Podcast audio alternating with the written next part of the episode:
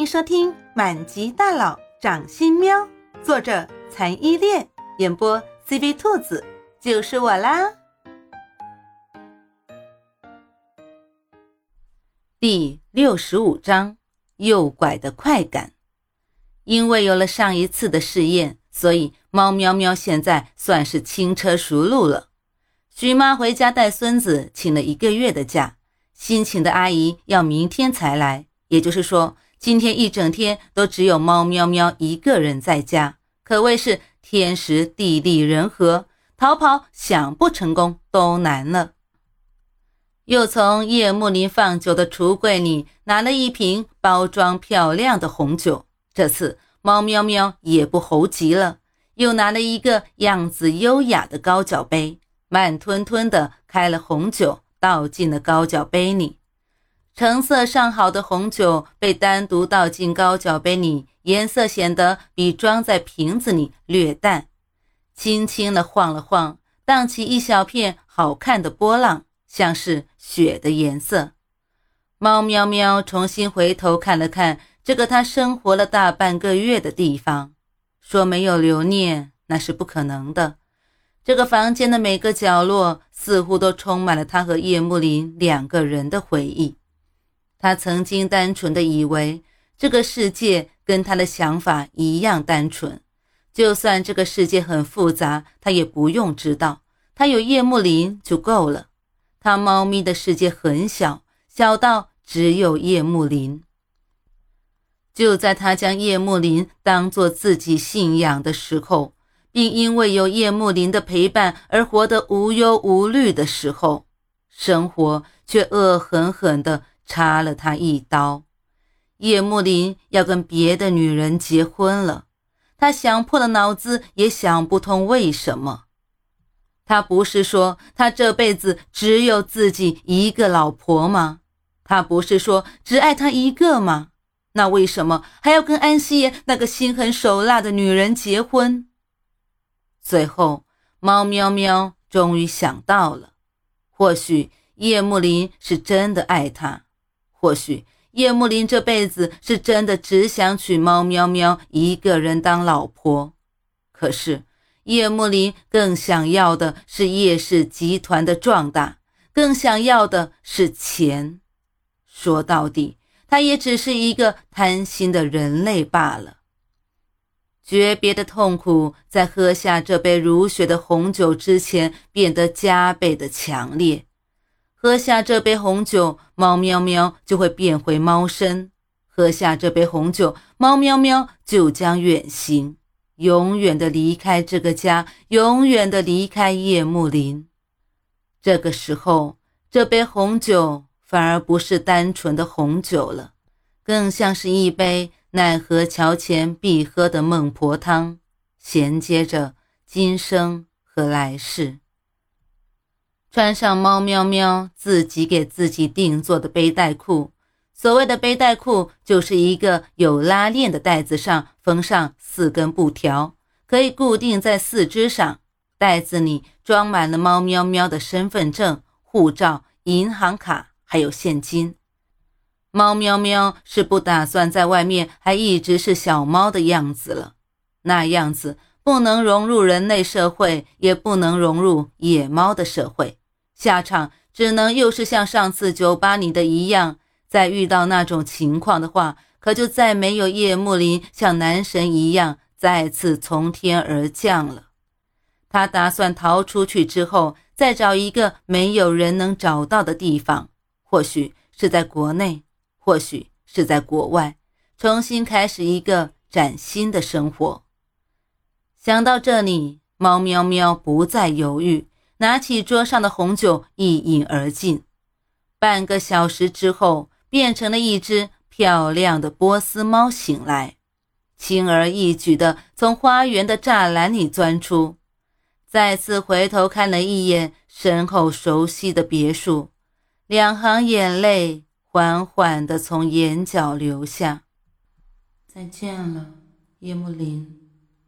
虽然我不想再见。你好，未来。虽然没有你的地方，没有未来。此时城市的另一端正举行着世纪婚礼，世界十强企业之首的叶氏的总裁今天就要跟同是排名在世界十强内的安氏的总裁千金结婚。安氏的千金安希妍是所有男生心中的女神，外形靓丽漂亮，举止优雅得体。叶氏的新人总裁叶慕林更是外形俊美，举手投足之间的风度让无数少女倾倒。这两个人之间的联婚，在外人看来可谓是天造地设，不可多得。虽然这场婚礼来得有些突然，在一个星期之前突然间宣布结婚，可大家都知道，两个人早在十八岁的时候就已经定下了婚约。所以这个时候突然结婚，不知情的人都觉得可能是叶慕林从万花丛中过，突然间开悟了，回头跟自己订过婚约并且不离不弃这么多年的未婚妻结婚。婚礼是放在叶氏集团下的七星级大酒店西慕达举行的。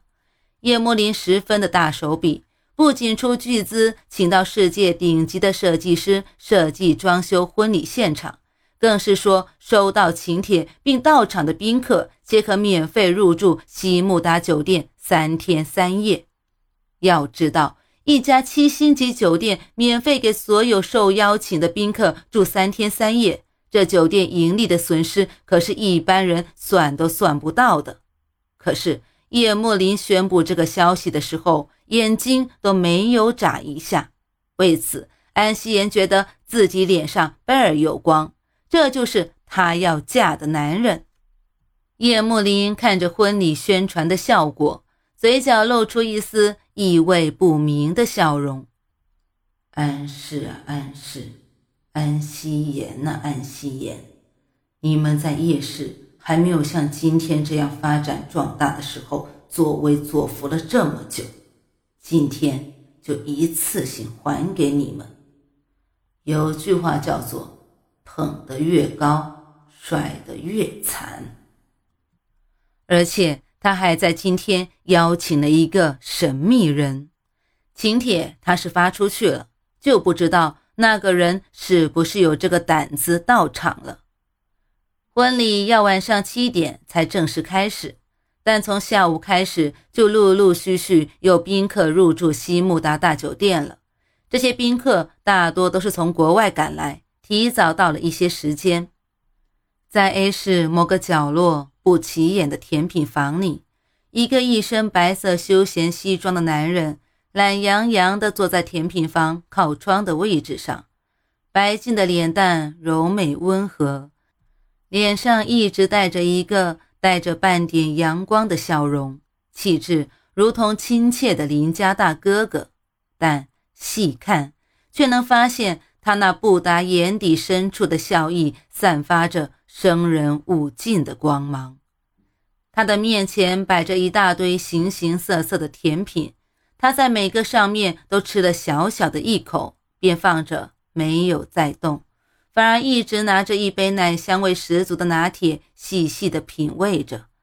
迷人的外表加上亲和的气质，引得窗外无数女生放慢了脚步，却无一人敢进甜品房搭讪。他看着窗外的眼神一直没有焦距，似乎是在思考一些事情。这时，一只造型奇怪的小白猫慢吞吞地从远处的街角挪着极慢的小碎步往甜品房走来。他从来没有看到过一只穿着背带裤的小猫，更奇特的是，这只小猫跟人一样，眼神忧郁，旁若无人地走在人该走的人行道上，唉声叹气的模样煞是惹人喜爱。他一时之间对这只小猫来了兴趣。在小白猫经过甜品房的玻璃窗前时，他轻轻弹了一下玻璃，希望引起这只小猫的注意。可惜，这只小猫并没有注意到他，依旧顾自顾地耷拉着脑袋往前走，一副伤心欲绝的样子。有趣。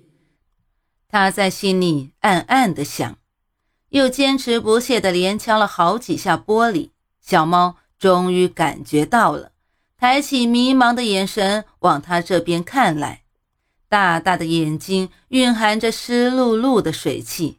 这是一只受伤之后的眼睛，这是他的第一个感觉。隔着玻璃对那只小猫扬了扬手中正在吃的甜点，夸张地做了个要不要来吃的口型。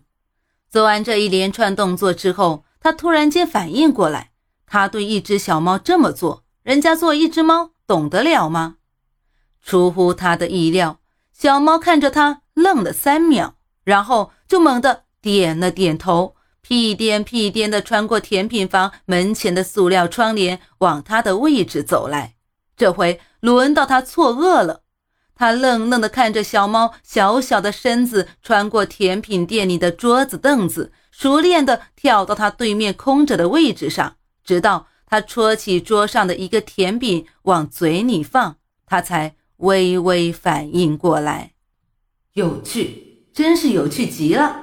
他还从没有看到过这么人性化的猫，是有人养的吧？看他一身的小白猫这么干净，再加上一双双色瞳孔，这么一只血统高贵稀少的波斯猫肯定不是流浪的。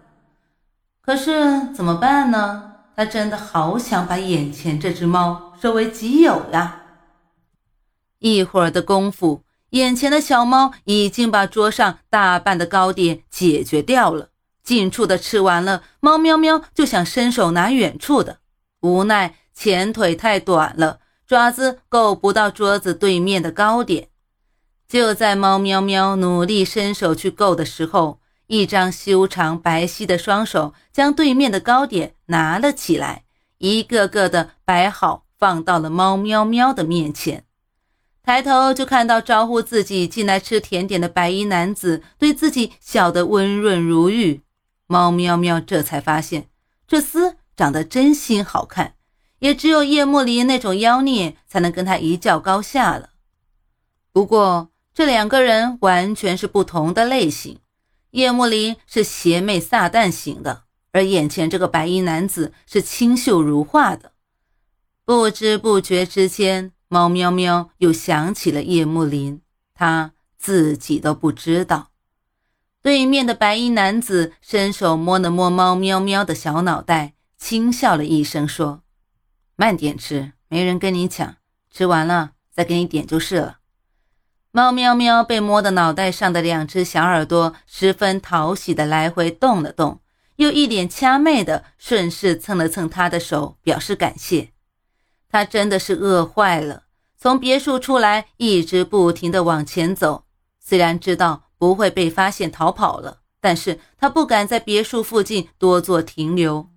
不知不觉就走到了市区，还没来得及变身，他已经饥肠辘辘。现在有免费的甜点放在面前，他哪有不吃的道理？好吃吗？白衣男子笑盈盈地问猫喵喵。喵，好吃呀。